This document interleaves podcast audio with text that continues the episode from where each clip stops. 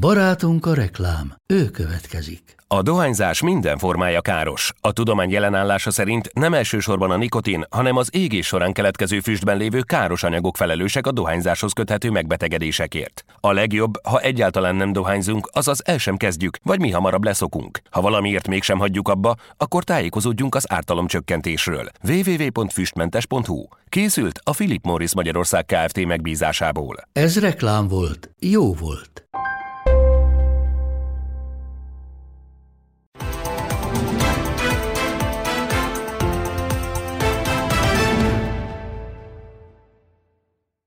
Tisztelettel köszöntöm Önöket. Mai vendégem 41 éves, de már 20 éve van a politikában. Egyetemista korában lépett be az Ifjúsági Kereszténydemokrata Szövetségbe, aminek utóbb elnöke is lett. 2015 óta ül a parlamentben, de előtte már 2004 óta folyamatosan és párhuzamosan a KDNP és a Fidesz tagjaként letett a névjegyét mindkét pártban.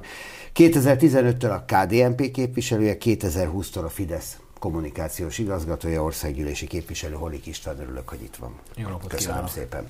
Én köszönöm a meghívást. Ön kereszténydemokrata politikus ebben a minőségében, és úgy egyébként is mennyire készül ön és pártja a pápalátogatásra, ami itt van a küszöbön? Nagyon és örömmel. Tehát én arra készülök, hogy viszem a gyerekeimet, feleségemet, és kimegyünk a ö, Kossuth téren. Van arra lehetőség kormánypárti politikusként, hogy találkozzon is a pápával személyesen? Nem tudom, de nekem megmondom őszintén, hogy ez másodlagos. Már sokan rockstárként tekintenek a pápára, a pápákra. Én egyházi méltóságként nekem az nem nincs jelentősége annak, hogy én kezet tudok-e vele fogni, tudok-e vele találkozni. Nekem az is nagy élmény, hogyha ott tudok Hát egy pápai áldásért szentmisén. sokan sorba állnak pedig. Ez bizonyos, de A politikusok há- há- közül hála, is. Isten, hála Istennek pápai áldást a pápai szentmisén is kaphat több százezer magyar ember. Én is közöttük leszek, az biztos. Az, hogy egy ilyen esemény szerveződik, az a, a hazai politika számára is teher vagy feladat? Inkább ez a kifejezés a jó, hogy feladat. Én inkább lehetőségnek látom, uh, aminek a mélységét és a jelentőségét, hát ha visszaemlékezünk arra, uh, amikor második János Pál pápa, ami, aki talán azért mégiscsak a, a mi magyar szívünket uh, nagyon megdobogtatta, hiszen egy közép-európai, első közép-európai pápáról volt aki nagyon értett bennünket, és valahogy nagyon azt éreztük, hogy ő, ő, ő nagyon a mi pápánk. Eh, Szóval az ő látogatását is bár örömmel megélték, mondjuk leginkább az én szüleim, én akkor még nagyon kicsi voltam, de, de szerintem a hatását azt utólag tudtuk felmérni. Én így vagyok ezzel a látogatással is, örömmel leszünk ott, de azt gondolom, hogy egy nagyon fontos eseményről van szó. Lehet ennek aktuál politikai betülete is. Ugye Orbán Viktor úgy hivatkozott a Vatikánra, mint a békét hirdető másik országra, kifejezetten az államiságát kiemelve ebben. És hát Ferenc pápa húsvéti üzenetében viszont nem egészen úgy fogalmazott, mint ahogy a magyar kormány szokott. Ő ugye az igazság keresésére szólította fel az oroszokat, akik agresszorként lépnek fel Ukrajnában. Ez egy másik aspektusa a békekeresésnek. Én azt gondolom, hogy, hogy nem, mert és nincs is ellentmondása között, amit mi mondunk, meg amit a Szent Atya mond. A, az igazságot azt gondoljuk, hogy a leghatékonyabban egy tárgyalóasztalnál lehet keresni. És ebben a tekintetben egyetértés van közöttünk, hogy először azt kéne elérni, mi is azt mondjuk, hogy legyen tűzszünet, mert nyilván akkor béke van, és induljon el egy tárgyalásos folyamat. Ami meddig tart, azt nem tudjuk, aminek az igazságról kell szólni ebben. Egyetértünk a Szent Atyával, de tűzszünettel kell. Az igazságkeresési ez nem az az első lépés, az oroszok hagyják el Ukrajnát? Én azt gondolom, az az első lépés. Nem, ne, tehát fegyverekkel nem lehet az igazságot keresni. Pontosabban sokan próbálták már, de a 20. század háborúinak az egyik nagy tapasztalata, hogy az igazságot fegyverekkel nem lehet megtalálni. Na nézzük ezt az elmúlt 13 évet, mert szerintem érdemes. 13 éve van kétharmada a Fidesz-KDNP kormányoknak, ez gyakorlatilag 13 éves korlátlan hatalmat jelent, még hogyha bizonyos jogi korlátok szembe jönnek is, de hát az ellenzék olyan nagyon nem tudta korlátozni az elképzeléseik végrehajtását. Mennyire elégedett ön személyesen ezzel a 13 évvel? Erre is válaszok, de szerintem azért van korlátja. Leginkább jogi. Gyakorlati Alkotmányos és demokratikus. Ugyanis négy évente meg kell méretni, és az emberek elmondhatják a véleményüket. De ez egy elég, elég, elég erős korlát.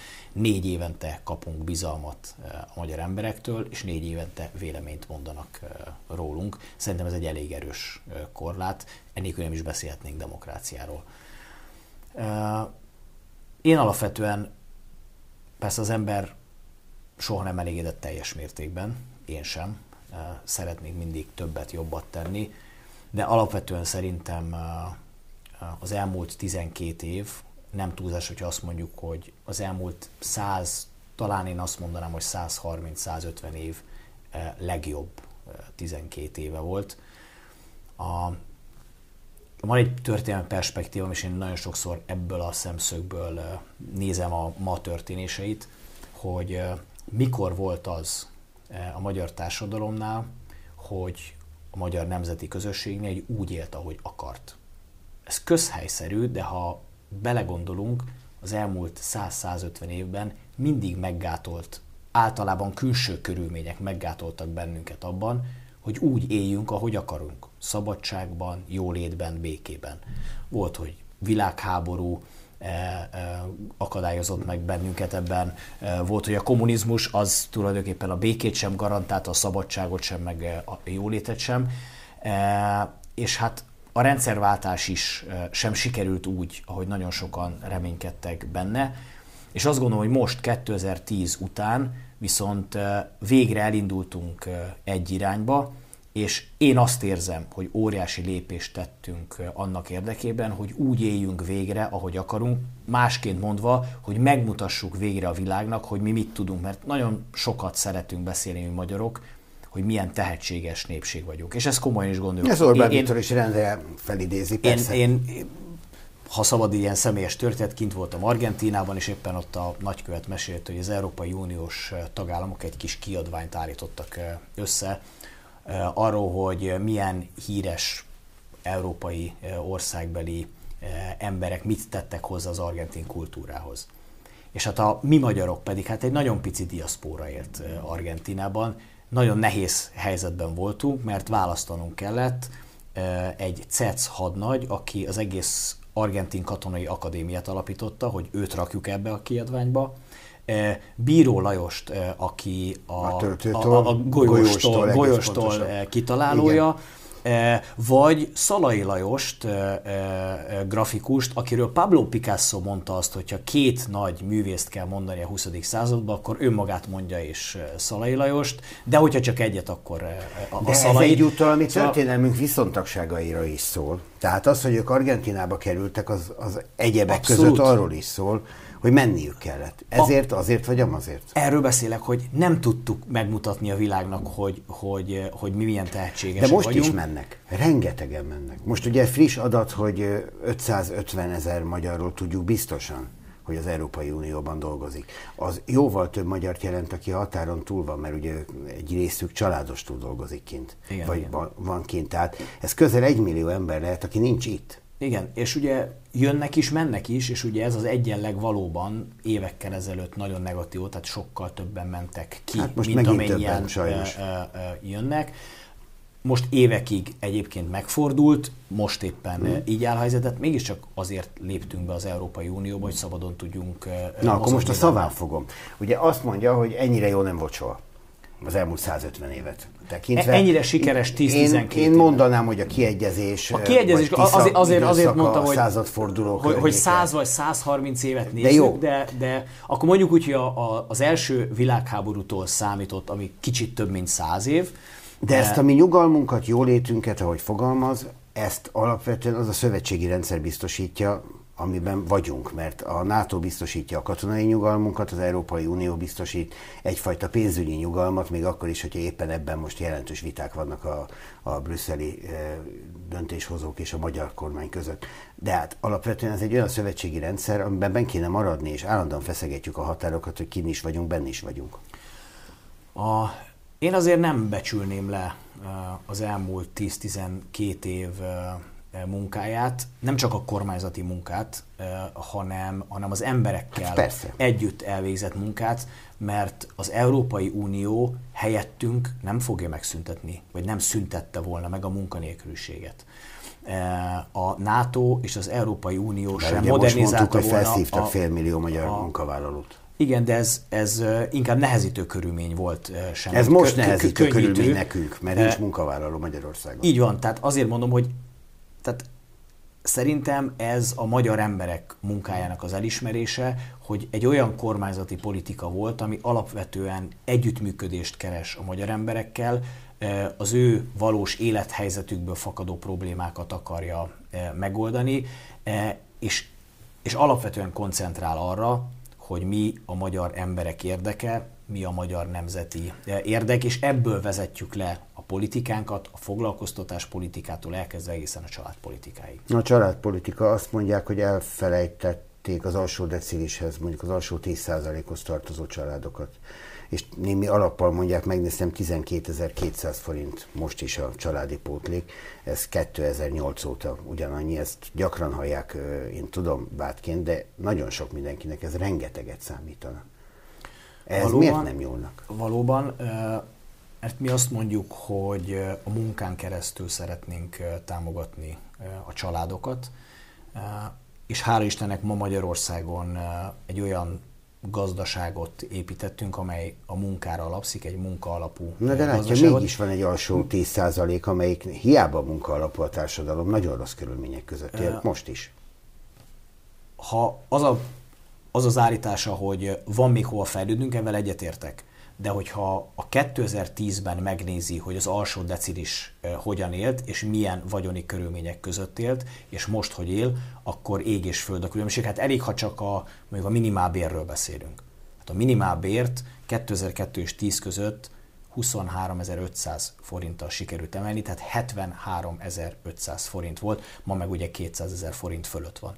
De ettől függetlenül abban igaza van, és ezen gondolkodunk is, hogy a gazdaság teljesítő képességéhez mérten hogyan lehet a családokat tovább támogatni. Ugye azt szoktuk mondani, és én ezt gyakorlatként, eh, eh, vagy a gyakorlatban is látom, családapaként sok ismerősöm van, akinek két, három, négy, akár öt gyereke is van, hogy eh, sokan ezt úgy élik meg, hogy igen, annyit már léptünk előre, hogy nem, hátrány, ne, nem érzem magam hátrányban azért, mert gyereket válok, de előny nem is látok belőle. És szerintem ezért vagyunk itt félúton, hogy lényegesen jobban kell támogatni a családokat abban, hogy amennyi gyermeket vágynak, amennyi gyermeket szeretnének, azt vállalni is Ugye erre szokott elhangzani nem- általában és nem. alappal, hogy a középosztály az, amelyik a családtámogatási rendszert ki tudja használni, az adótámogatástól kezdve a különböző a mindenfajta banki kedvezményeken keresztül igénybe vehető családtámogatási pontokon túl és által. És itt van ez a 12.200, ami azoknak van, akiknek semmiféle hozzáférésük semmihez. Hát ez ma egy iskolai étkezéshez kevés, ez a 12.200. Igen, csak nincs ma még az alsó decilisben sem, aki egyébként, hogyha akar, akkor ne tudna elhelyezkedni, és ne tudna munkából élni. És hogyha munkából él, és van gyermeke, akkor van családi adókedvezménye, amit egyébként most már ugye a járulékokból is igénybe vett, tehát hogyha egyszerűen nem fizet annyi adót, mint amennyi adó kedvezményre ő jogosult lenne, akkor azt a járulékokból is igénybe veti.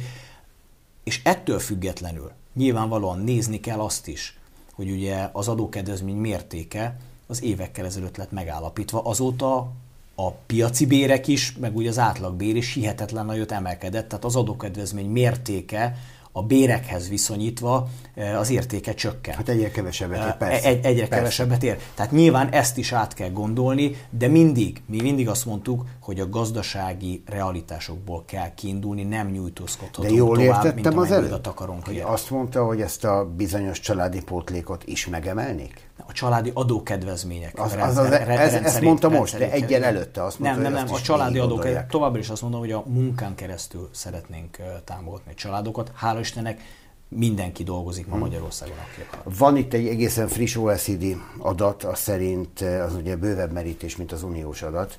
Az átlagos jövedelem arányában Magyarországon a legnagyobbak a családok. Rezsiköltségei, ami őszintén szóval engem is meglepett, mert hogy azt halljuk állandóan, hogy rezsicsökkentés, hogy a családi kedvezmények által ennyit és ennyit takarítanak meg a családok ezen és azon a ponton keresztül. Ehhez képest a jövedelem arányában Magyarországon a legmagasabb a rezsi. Ami sokkoló, mert a jövedelmek meg nem a legmagasabbak. Statisztikák. Na de a valóság a, a, is ez. A, a, Hát én, ezek én a, nem ezt látom. Hát ezek én az Eurostat adatok, amik a KSH adatokon a, alapulnak. Én nem ezt látom, tehát a magyar rezsi csökkentés rendszeréhez hasonló és mértékű támogatást egyetlen egy európai országban sem nyújt, egyetlen egy kormány sem a lakosságnak. Tehát nagy, nagyon nagy részt, mondhatjuk azt, nagyon nagy részt a piaci árakat kell fizetni, ami hogyha nagyon magas, mint ahogy történelmi magasságukban volt ezen a télen, akkor azt kell kifizetni. 40 négyzetméteres lakásért nem gázfűtéssel egy olasz egyedülálló pályakezdő lány, éppen láttam nemrég az interneten, hogy mondja, hogy 500 eurót fizet. Tehát 200 ezer forintot fizet a gázért, úgyhogy csak gázzal főz, nem avval fűt. Azért azt gondolom, hogy ha ehhez hasonlítjuk, akkor erre tudja most a nézőink egy része azt mondja, jó, jó de mennyit van. keres? Igen, nem keres annyival többet, hogy ez neki ne, ne jelentsen óriási terhet. Éppen ezt mondja, hogy annyival nem keres többet, hogy ez ne jelentsen neki óriási terhet. A mérleg másik oldalán pedig az van, hogy, hogy ezt viszont önök is ismerik ezt az adatot, mert ez rendszeresen szóba kerül, hogy mennyire alacsony a magyarországi átlagfizetés az Európai Unióban, hátulról a másodikak vagyunk, most már csak a bolgárokat előzzük meg ami főleg annak fényében meglepő tulajdonképpen, hogy itt Magyarországon ténylegesen történt az elmúlt években egy bérfelzárkóztatási program. Ezt láttuk a, a minimál bér és a garantált bérminimum kapcsán is. Volt egy ilyen kormányzati szándék, úgy látszik nem sikerült. A, van egy ilyen kormányzati szándék, és nem azt mondjuk, hogy már eljutottunk oda, ahova szeretnénk. Tehát mégiscsak 40, ne, le? 40 évet, ezt én nem így látom. Tehát akkor, amikor 2010-ben az átlagbér kevesebb volt, az átlagos bér kevesebb volt, mint ma a minimálbér, és a 2010-es átlagbér az har, kevesebb, mint harmadannyi volt, mint most. Úgy is mondhatom, hogy több mint háromszorosára emelkedett a, a, az átlagbér 10-12 év alatt, akkor lehet azt mondani, hogy ez semmi, meg hogy ez nem elég. Ezt el is tudom fogadni. Sőt, én is így gondolom, tovább kell mennünk. De azt mondani, hogy rossz irányba indultunk, és azzal, hogy meg háromszorozottak az átlagbérek, és ebben még nincs benne a családi adókedvezmény pozitív torzító hatása, eh, mert 2010-ben nem volt családi adókedvezmény, eh, most meg van. Mm. Ez egy három gyerekes eh, család esetében nagyon sokat tud pozitív irányban torzítani. Tehát erre azt mondani, hogy visszafele mentünk, azt szerintem Romlanak az adataink. Akkor lehet, hogy nem mi megyünk visszafelé, hanem azok a versenytársak, akikvel egy pályán vagyunk, szlovákok, románok, ugye a románok GDP-ben is most megelőztek minket, ők előznek azon a pályán, ahol mi korábban előnyel futottunk. Én azt látom, és szerintem a legfontosabb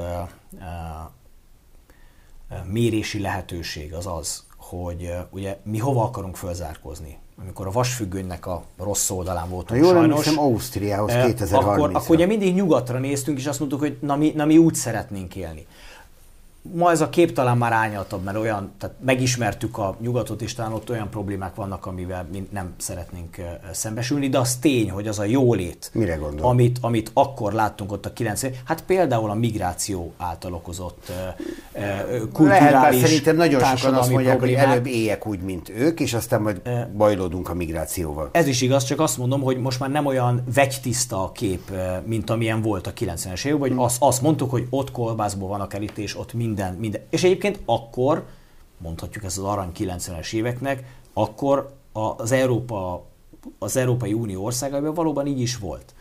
E, de hogy abba az irányba akartunk menni.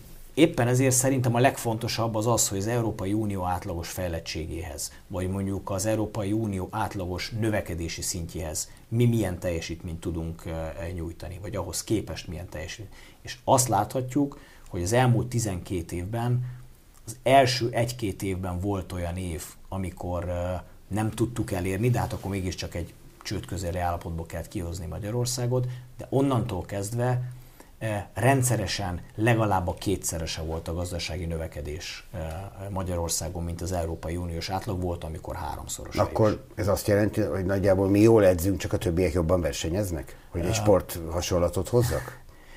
Én azt gondolom, hogy van egy egészséges verseny itt a közép-kelet-európai régióban. Egy biztos, hogy a közép-kelet-európai régió valóban növekszik, beleértve magunkat is, dinamikusan, és az a Nyugat-Európa, amit sokszor példaként tekintettünk, az viszont sokkal kevésbé képes erre. Akkor magyarázzon meg még valamit ezzel kapcsolatban. Azt mondta Orbán Viktor a választási kampányban egy évvel ezelőtt, hogy a magyar gazdaság válságálló. Akkor már tartott az ukrán háború, akkor már lehetett tudni, az Európai Unió különböző lépéseket akar tenni, de azt mondta Orbán Viktor, hogy a magyar gazdaság válságálló. Ehhez képest a legmagasabb az infláció ma is, hát most már tartósan hónapok óta Magyarországon az Európai Unióban. Olyan mély repülése volt a forintnak, ami gyakorlatilag a forint történetében példátlan, és azt mondja Matolcsi György, aki Orbán Viktor jobb keze, mint tudjuk, bár most már elmosolyodott, úgyhogy szerintem tudja, hogy mit fogok idézni, hogy az elmúlt tíz év az az elszalasztott lehetőségek évtizede. Ez, ez azért így egy erős csomag, a, a, amit most a, odaraktam. A, így van, ugye megint csak azt mondom, hogy én hiszek abban, hogy az emberek a saját élethelyzetükkel kapcsolatban helyesen látnak, jól látnak, jól érzékelnek. És éppen ezért hiszek abban, hogy van egy közbölcsesség, ami egyébként testet ölt országgyűlési választásokban. És odaraktuk azt a kormányzati teljesítményt, gazdaságpolitikát, bérpolitikát, foglalkoztatáspolitikát, családpolitikát az emberek elé, és ők azt mondták, hogy menjünk tovább ezen az úton. Tudja, mi Tehát... az igazság abban, amit mond? Az igazi nagy igazság, hogy az embereknek odarakták a félelmet is. Hogy mennyi minden baj, nehézség leselkedik rájuk, hogyha nem a Fideszre szavaznak. És abban van a nagy igazsága, hogy az emberek egy jelentős része ezt elhiszi.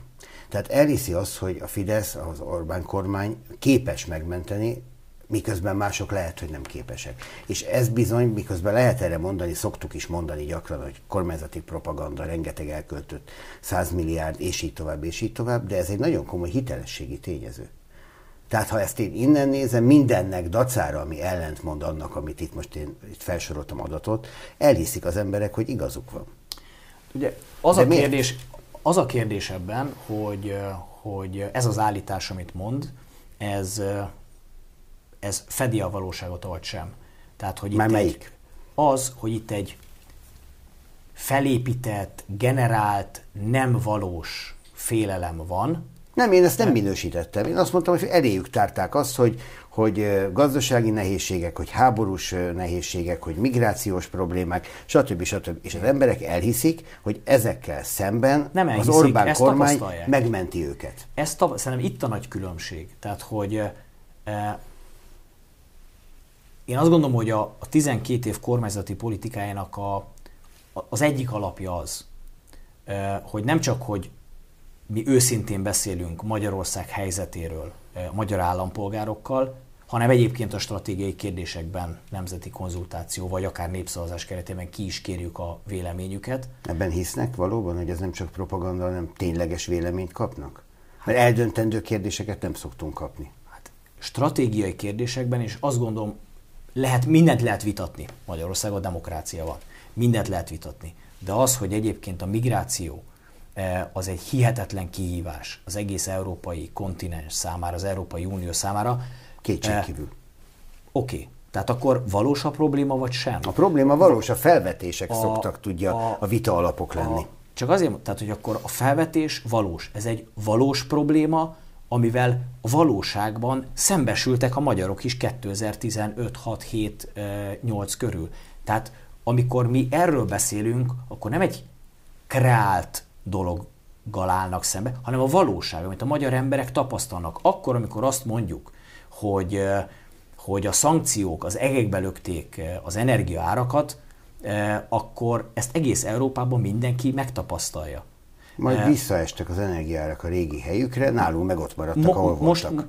Tehát igen, tehát hihetetlen sokat spórolt mindenki a rezsicsökkentés fenntartásával, ez így igaz, De hogy egyébként az energiaválság elmúlt-e vagy sem, és hogy ezt most tulajdonképpen megoldottuk, vagy csak átvészeltünk egy hihetetlen, az átlagosnál sokkal könnyedebb, melegebb telet. Hát ezt egy év múlva fogjuk tudni megbeszélni. Energetikai szakértőkkel érdemes beszélni. Én, én úgy olvasom, hogy, hogy azért a többségük azt állítja. Miért mondja Matolcsi György, hogy ez egy elvesztegetett évtized? Ő nagy reményeket fűzött ez az elmúlt tíz évhez. Ugye ő volt az, aki meghirdette, hogy 2030-ra utolérjük Ausztriát, meg a kanyarban előzünk. Ezek a klasszikus mondások tőle vannak. De erről jegybankelnök urat kell megkérdezni. Még egyszer mondom, hogyha nagy bajban lenne a magyar gazdaság, akkor nem lenne képes ő olyan, olyan, olyan fejlődési. Én ott ültem, hallottam az elnök urat, de konkrétumokat azon túl, hogy itt elszalasztott lehetőségek vannak, azon túl nem láttam. Rossz a gazdaság szerkezete, az akkumulátorgyártás egy téves út, stb. stb. stb. Hosszan sorolta. A, például az, hogy az akkumulátorgyártás téves út, az egy állítás, amivel, ami, ami, ami nincs alátámasztva. Lehet, hogy majd 20-30 év múlva azt fogjuk látni, hogy ez az állítás igaz volt. De ezt nem kellene, de legalább, de legalább, nem kellene legalább, ezt megvizsgálni előtte, mielőtt erre letesszük a voksunkat? Hát, Tehát, hogy 30 év hát, múlva hogy mit fogunk erről gondolni, az most mindegy. Hát, hogy ne kéne megvizsgálni? Csak azért érdemes a valóságból kiindulni. És a valóság az, hogy az Európai Unióban hoztak egy döntést.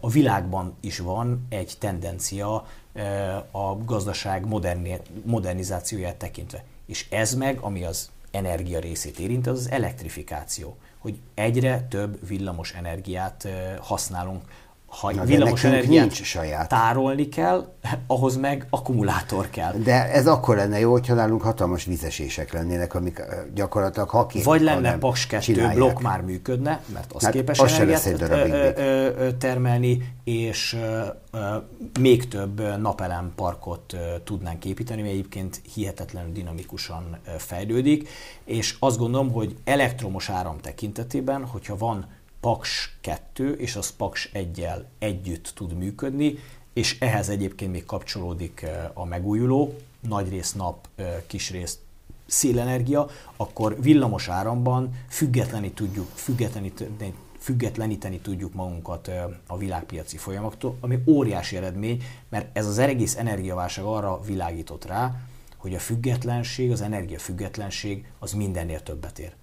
Az az, az a legfontosabb aranytartalék. Ha kormányt kérdezzük bármiről, akkor a függetlenség mindig mindennél többet ér. Tehát az Unió, a NATO és bármi kapcsán is ezek a viták zajlanak. És ha már itt tartunk külpolitikai értelemben, is sikeresnek tekinti az elmúlt tíz évet? Mert hogy ha ezt most elkezdjük sorolni, mi lett a v 4 most lehetett az elmúlt napokban a lengyel nagykövet mondatait olvasni, hallani, gondolom találkozott vele, hogy, hogy, milyen, hogy milyen módon reagálnak a lengyelek arra, hogy például Szijjártó Péter Moszkvába látogat, nem egyszer, nem kétszer, hogy ide jön a fehér orosz külügyminiszter, akit sehol Európában nem fogadnak, hogy, hogy a NATO-val milyen vitáink vannak, hogy az Európai Unióval milyen vitáink vannak, és most már az Egyesült Államokkal is milyen, akkor ez azért nagyjából leírja azt, hogy ez inkább egy külpolitikai álmokfutásnak tűnik, mint a barátok okos kezelésének. A, igen, de hogyha e, e, visszamegy négy-öt évvel ezelőtt, és mondjuk az akkori V4-es hangulatot nézi meg, vagy a V4-es kapcsolatok intenzitását, akkor meg pont ennek az állításnak az ellenkezőjét de Nyilván nem véletlenül nem, van annak nem, vége. Nem. Itt ebben van közöttünk vita.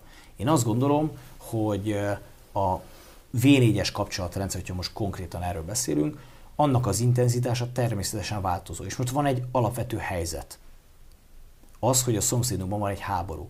És ebben egyébként a V4-es országok maguk is megosztottak, mert a többsége Eh, másként hát, gondolja a háborút. Mindenki. Így van, a háborút lezárni, mint ahogy mi. Mi azt mondjuk, hogy minél hamarabb béke, ők azt mondják, hogy ezt a háborút úgy lehet lezárni, hogyha valaki győz ebben a háborúban. Szerintünk egy Másképp még háború nem, nem nagyon zárult. Tehát, hogy valaki a végén felülkerekedik, és ő diktálja a békekötés feltételét, ez így szokott történni.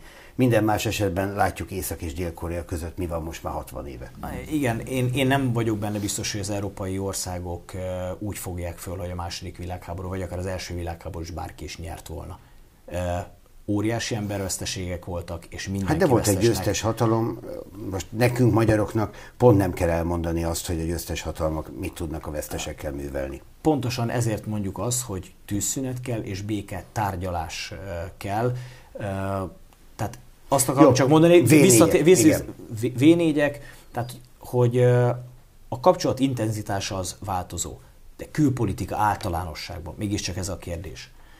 Itt is csak egy, ha annyira elszigeteltek lennénk, eh, akkor a Jóisten földi helytartó egyébként nem jönnék, de egy-két eh, eh, hét múlva, de, de hogyha annyira elszigeteltek lennénk, akkor például a külföldi tőke beáramlásában nem lenne Magyarország az elmúlt tíz évben ott a top 5-ben Európában. Éppen ezért nem aggasztó az a helyzet, amiben most vagyunk.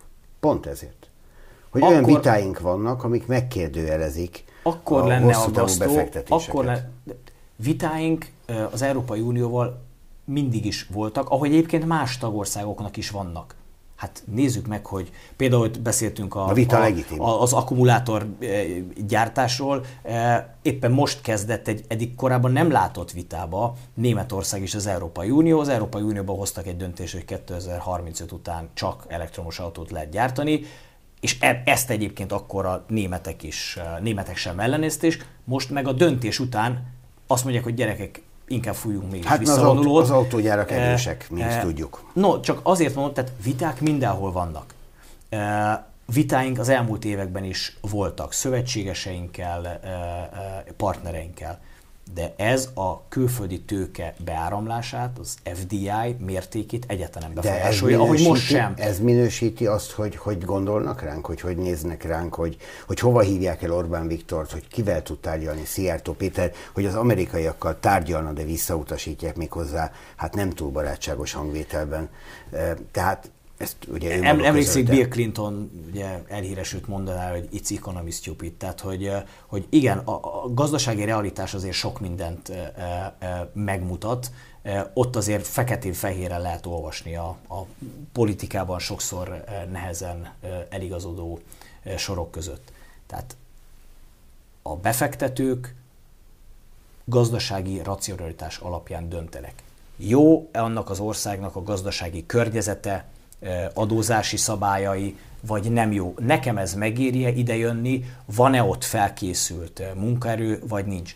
És az FDI azt mutatja meg, hogy Magyarországra a befektetők úgy tekintenek, hogy ez egy nagyon jó A befektetési távol-keleti befektetők például úgy tekintenek ránk, azt mondják, hogy mi azért vagyunk annyira jó befektetési helyszín, mert hogy az Európai Unió része vagyunk, és olcsó a munkaerő.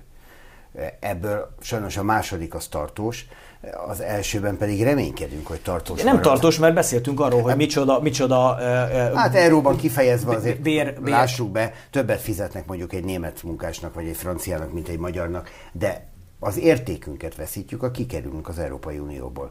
Ezt gondolom a politikájukban érvényesítik, és tudják önök is. Hogyne, csak uh, én tényleg azért unom már kicsit ez a majd most a Fidesz KDNP kilépteti az Unióból Magyarországot, mert ezt már 12 éve halljuk. Unalmas már nagyon. Tehát Gyurcsány Ferenc szájából 18 ezerszer hallottuk ezt, mert na most akkor holnap ez meg lesz. Hát de hallottuk meg ezt már uniós politikusok szájából, és egyszerűen, és meg lett? a magyarok mennének. És meg lett? Nem, de nem hangzik És jól. ez realitás? Azt ön mondja meg. Nem. Nem. Nem realitás. Nem realitás. Akkor sem, hogy nem volt realitás 5 évvel ezelőtt se, sem. hangvételűek a vitáink az Európai Unió különböző szervezeteivel, vagy magával a bizottsággal és a tanácssal, mint amilyenek? Akkor sem. Akkor sem. Nekünk itt van álljunk.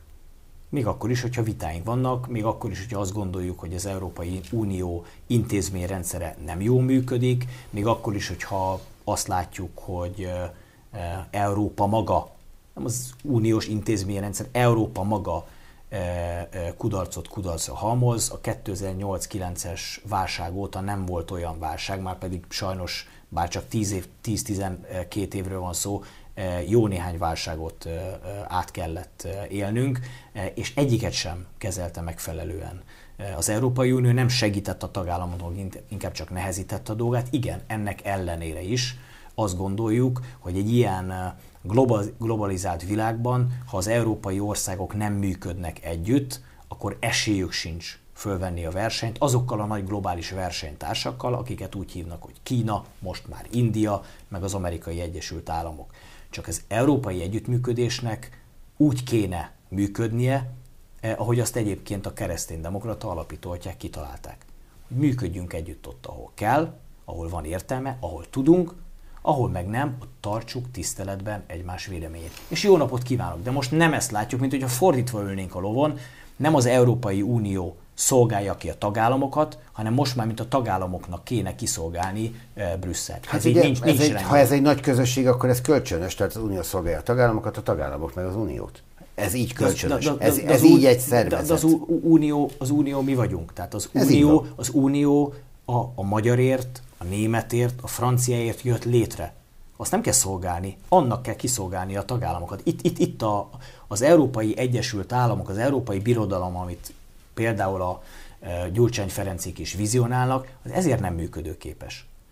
Hát ezt mondták az amerikai Egyesült Államokra is, amikor elkezdett összeszerveződni sok állam hát, közösségében. Hát, szerintem, egyfajta szerintem állammá. Annyi, annyi különbség van, hogy ezt a párhuzamot nem is érdemes elkezdeni boncolgatni, mert... Nem, ez mert, csak azt mondtam, hogy ezt annyi mindenre mondták, még az Egyesült Államokra is hajdanában, hogy hát ez, ez reménytelen. Igen, csak, csak ezek sose fognak úgy, tudni úgy, úgy, Ugyanakkor van, van egy európai tapasztalat az elmúlt 12 évből minél több Európai Unió, annál nagyobb gond, és annál inkább diszfunkcionálisan működik az Unió.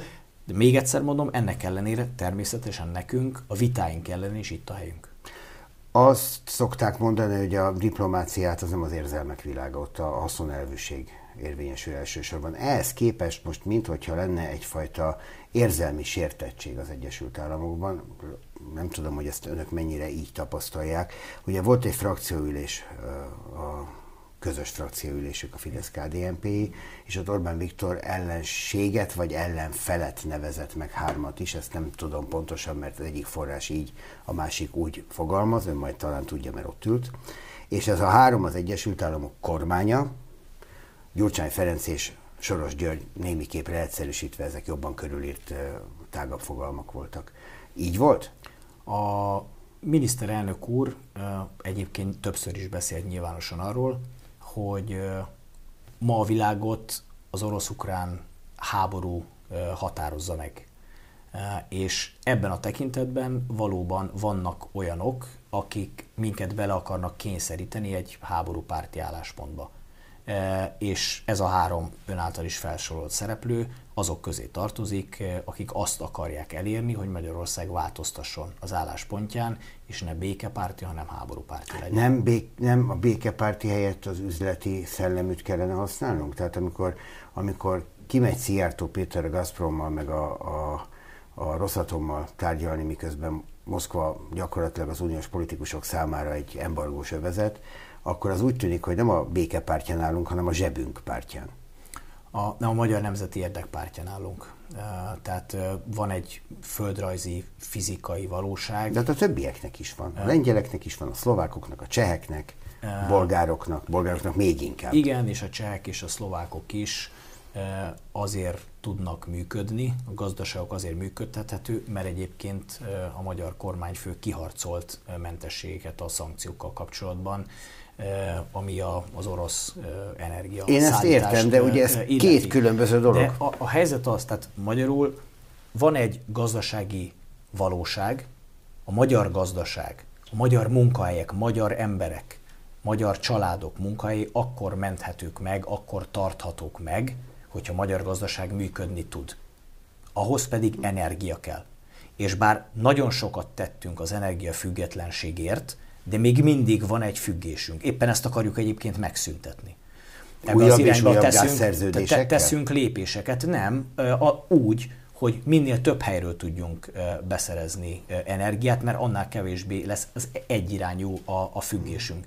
Ezért építettünk minden szomszédos ország irányába vezetékeket, hogy legyen csatlakozás, interkonnektorokat, ahogy szokták mondani. Tehát ez a folyamat zajlik. De a háború kérdése az teljesen egyértelmű. Tehát az a lényeg, hogy minél hamarabb béke legyen. Egyébként zárójelben mondom, Egyébként hogy ez így van. Me- meggyőződésem, Nem mindegy, milyen meggyőződésem, hogy gazdasági értelemben is, nem csak erkölcsileg, hanem gazdaságilag is. Mert hogyha ennek a háborúnak most azonnal egy tűzszünettel vége lenne, biztos lehetne benne, hogy a gazdaság, a világgazdaság egésze is új erőre tudna Ön látja kapni. azt a helyzetet, hogy az elfoglalt területekről egy tűzszünet mentén megállapodva kivonul Oroszország? Ott hagyja Ukrajna elfoglalt 18-20 százalékát? Uh, Vagy látja-e az ukránokat, idáig, azt idáig, mondják, én, idáig én nem látok, én egy dolgot látok. Hogy legyen a tiétek, csak legyen béke, de vigyétek az ország ötödét. Idáig nem látok, én odáig látok, hogyha van kellő akarat a világpolitikai, a világpolitika alakítóiban, akkor azt meg tudják tenni, hogy azt mondják, hogy tegyétek le a fegyvert és üljetek tárgyalóasztalhoz. Hogy annak mi lesz a vége, az a két forgatókönyv közül melyik, amit ő mond, az egy másik kérdés. A tárgyalóasztalnál valószínűleg egyébként nem egy De nem kéne alatt. hozzátennünk a hitelesség kedvére egy ilyen mondatot, hogyha a magyar kormány állandóan arról beszél, hogy legyen béke, igen, ezzel szerintem minden épeszű ember a világon egyetért. De, de hát tényleg, ez a helyzet, hogy... Minden épeszű ember, hát ki akar háborút maga körül? Hát de, de nem azt kéne hozzátenni, hogy hogyan? Hát de az amerikai külügyminiszter, hát talán ön is látotta húsvét előtt egyébként. Hát azt mondta, hogy most még nem időszerű erről beszélni. Hát Tehát amikor ő azt mondja, hogy nyilván, mindenki amikor, békét akar, amikor a 20%-et elfoglalták Ukrajnának, azt nem lehet úgy hagyni. De, Gondolom erről van szó. De, de, de, de nem akarom lefordítani az amerikai itt, itt van a megközelítésbeli különbség. Ő azt mondja, hogy most még a háborút akár még fokozni is kell.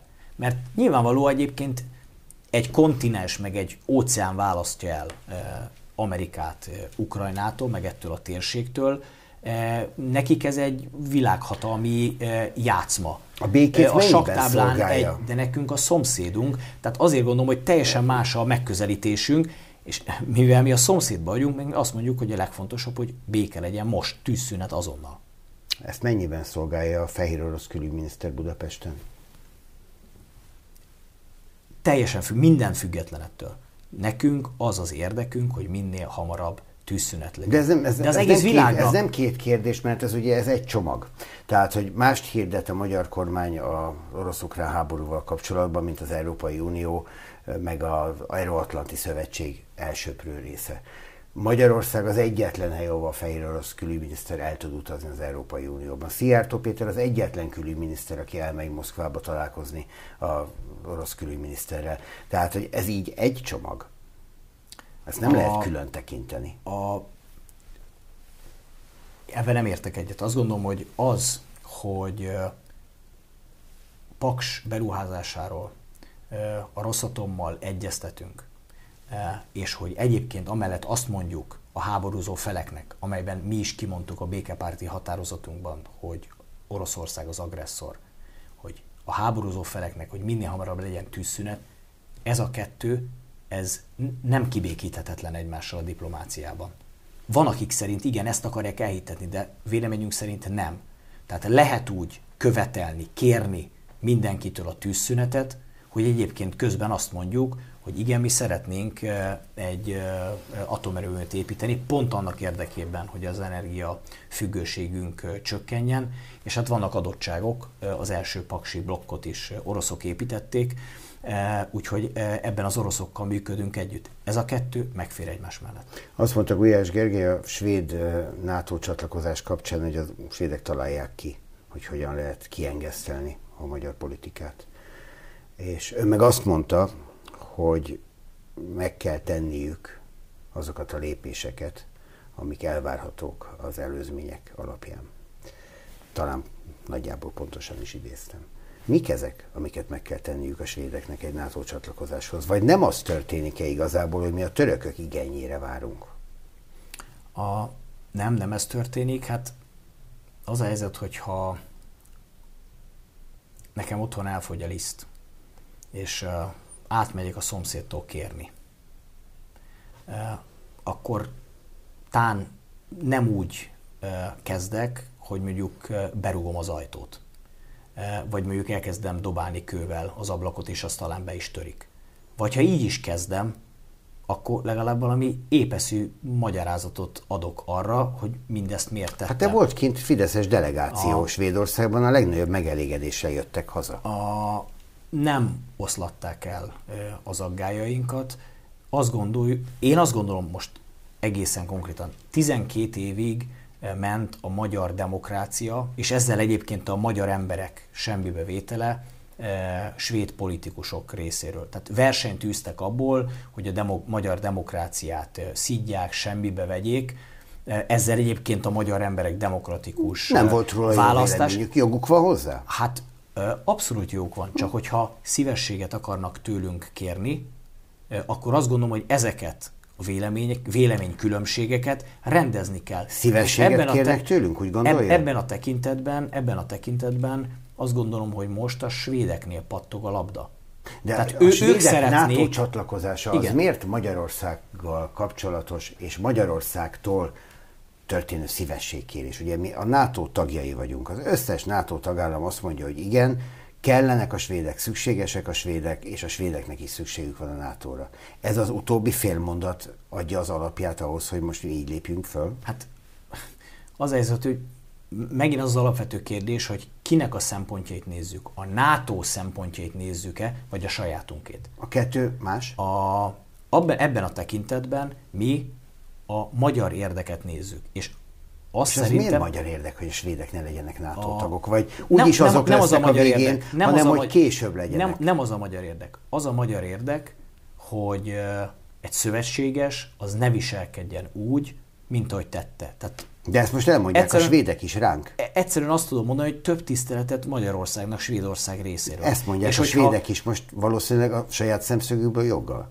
Hogy egy szövetséges hogy viselkedhet velük így? Hát de hogy? Tehát 12 évig a lábukat törölték belénk. Ezt ön így élte meg?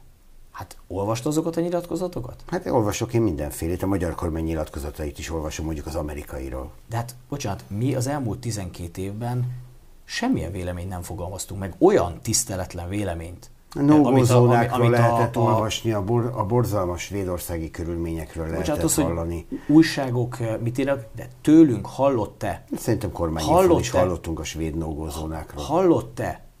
Igen, ha volt is ilyen, akkor biztos vagyok benne, hogy azzal, hogy egyébként Svédország mit csinál, beengedi a bevándorlók, az a saját ügye. Mi abban nem kívánunk beleszólni.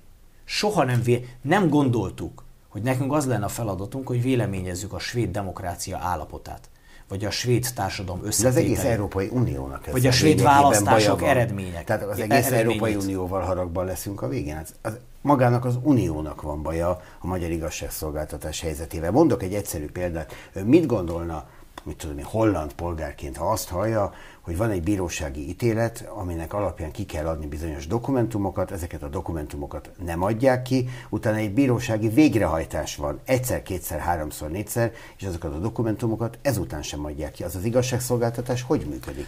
A Ugye ez a Felcsúti adok, adok, Futballakadémia TAO támogatásáról szóló dokumentum. Adok egy másik perspektívát. Ön szerint mi lenne akkor, eh, mit szólna ahhoz mondjuk egy eh, nem nettó befizető országot akarok mondani, egy cseh, vagy egy szlovák, vagy egy lengyel állampolgár, hogyha meghallaná, hogy az országukból teljesen minden milyen pártállású politikus azt mondja, hogy ők aktívan dolgoztak azért, hogy ilyen politikai mondva csinált feltételeket teremtsenek Brüsszelben, ami jogi köntösbe van bújtatva, annak érdekében, hogy a lengyelek, a lengyel gazdaság, a lengyel vállalkozások ne kapják meg a nekik járó forrásokat. Ön szerint Lengyelországban egy ilyen esetben mi lett volna? És most ön szerint a svédek mit gondolnak ugyanerről velünk kapcsolatban? Tehát én azt gondolom, hogy az, hogy Magyarországon ez megtörténik, eh, az hihetetlenül felháborító.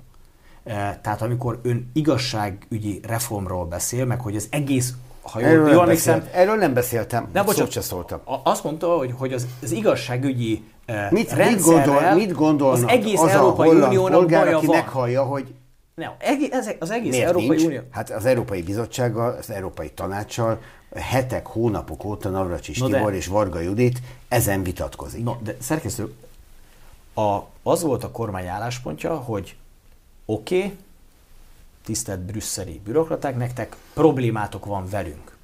Akkor most kérlek titeket, tegyetek mindent az asztalra. Nem tettek? Mo- mondjátok meg, hogy mi a probléma. De most mit kérnek számon, ha nem tették meg? Na, bocsánat. És ők akkor letettek az asztalra egy javaslatcsomagot, amiben ugye 17 pont szerepelt. Szerepelt köztük az igazságszolgáltatással kapcsolatos probléma? Szerepelt? Igen. Nem. Dehogy nem. Nem, nem szerepelt. A 17 Nem szerepelt. úgynevezett mérföldkő Nem szerepelt. egyike az volt, hogy például a, a bírói tanács kinevezési gyakorlata, hogy például... Nem. Nem. De. A 17 feltételben nem szerepelt. Ahogy az sem szerepelt, hogy egyébként a közérdekű vagyonkezelő keresnem, tudom, itt van a- az a alapítványokkal kapcsolatos aggodalmaik vannak, vagy az, nem volt meg. az valóban, az valóban nem volt. A kinevezési gyakorlata kapcsolatban volt megjegyzésük. a, a, nem volt aggályuk. Azt mondták, hogy akkor most, amiket mi végrehajtottunk, az rendben van. Igen. És aztán, hogy-hogy nem, előkerültek újabb és újabb feltételek. És én nem csodálkoznék azon, hogyha egyébként az igazságügyi rendszer átalakításával kapcsolatos egyeztetéseket elvégezte a kormány, teszem hozzá, kodifikált, tehát eh, kész törvénytervezet ott van Brüsszel aztán, és valahogy nem akaródzik neki válaszolni. Tehát elvárják tőlünk, hogy mi minél hamarabb oldjunk meg mindent, de ők meg egyébként nagyon lassan véleményezik ezeket Áldozatok a, a, a dok- dokumentumokat. Én csak azt mondom, hogy nagyon úgy tűnik, hogy Brüsszel ebben a helyzetben visszaél a hatalmával. Tehát pack, packázik velünk, ha úgy tetszik. Tehát mi korrekt módon azt mondjuk, hogy mondjátok el, hogy mi a A probléma. másik, Aztán a mindig másik jönnek újak 26 és újak. miért nem? Hát ezt tőlük De, kérdezem. de, de mi, a- mi az önvélemény De lehet- erről? lehet- Tehát miért, lehet, hogy- miért mindig mi? De lehet, hogy ott van a megoldás, eh, amit Gyurcsány Ferenc mondott eh, eh, ugye abban a elhíresült rádióinterjújában, hogy ők dolgoznak Brüsszellel szövetségesként Ilyen azon. ereje van Gyurcsány Ferencnek. Úgy látszik, nagyon jó brüsszeli kapcsolatokkal rendelkezik, és ebben van egy közös céljuk.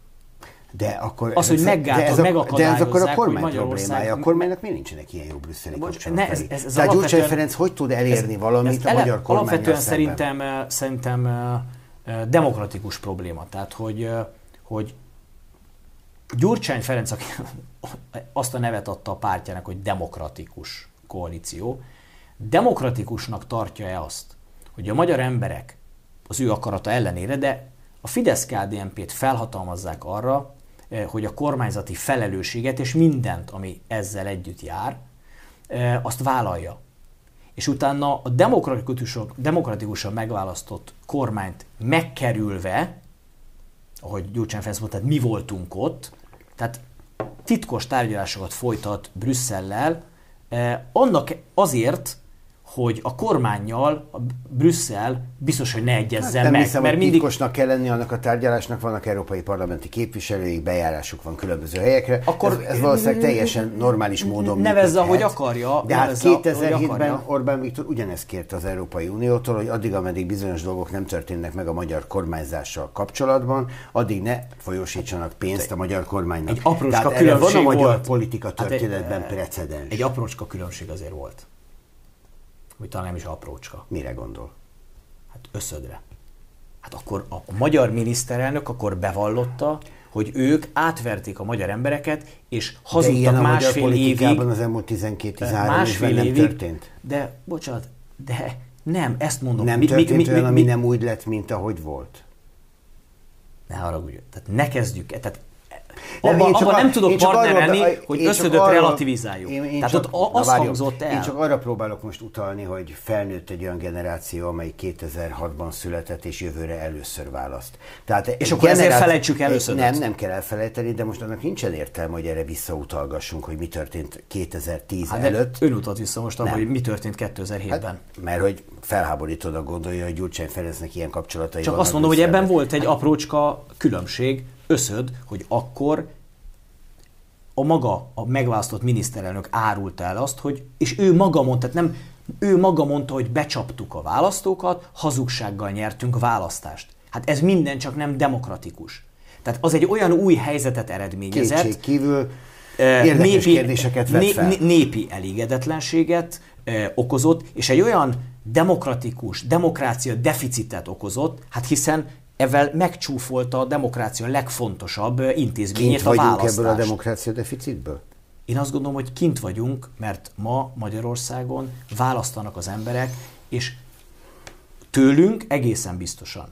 Megtudhatják, hogy mik a szándékaink. A baloldal én úgy látom, hogy nem nagyon tanult a hibájából, mert talán ön is emlékszik még Kunhalmai Ágnes elhíresült mondatára, még 18 talán, hogy majd megnyerjük a választást, és utána majd megmondjuk, hogy mit szeretnénk csinálni. Tehát ez a baloldali stratégia. Hát az sem egy komoly üzenet, hogy folytatjuk, de, a, de nyilván, Hát dehogy nem, mert az emberek tudják, hogy mit folytatunk. Gondol, mindenki gondol, amire Hát de az emberek tudják, hogy mit folytatunk, mert megtapasztalhatták. Ügyes, arra gondolsz, amire akarsz. Azt mondja Navracsis Tibor, hogy ha nem lesznek itt az uniós pénzek, akkor a 2030-as vágyai a magyar kormánynak és neki személyesen is nem valósulnak meg, mi szerint is az öt legélhetőbb ország egyike legyünk.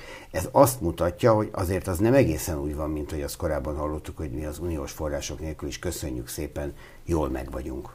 Tehát érdekeltek vagyunk abban, hogy ezek a források megjöjjenek, éppen ezért bár Brüsszel azért egyre nyilvánvalóbb, hogy visszaél a hatalmával, mi ami nem ellenkezik a nemzeti érdekkel, tehát hogyha most éppen az OBT hatáskörét akarja farigcsálni Brüsszel, bár nem tudom, hogy mi köze hozzá, meg milyen információi vannak arról, hogy az OBT meg az OBH közötti viszonyrendszer milyen, de hogyha ezt szeretné, ám legyen, vagy hogyha most már Csak öt, nem haladunk. ötötszörre akar... nem haladunk.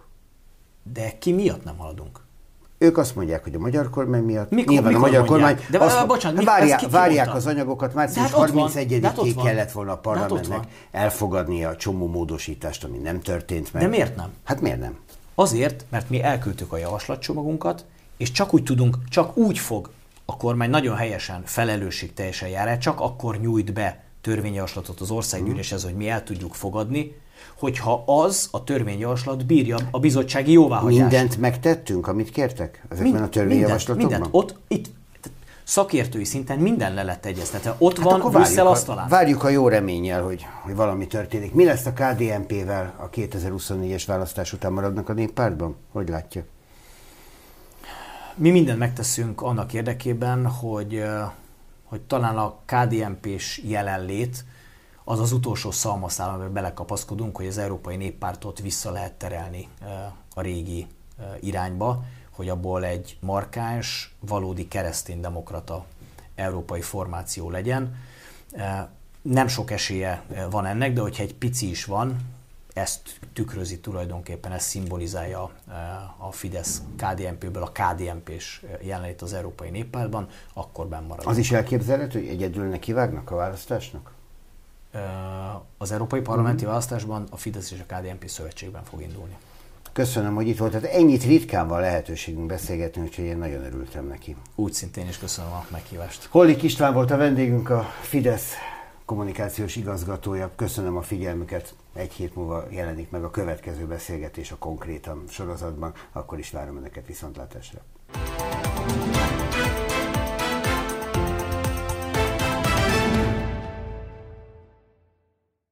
A műsor a Béton partnere.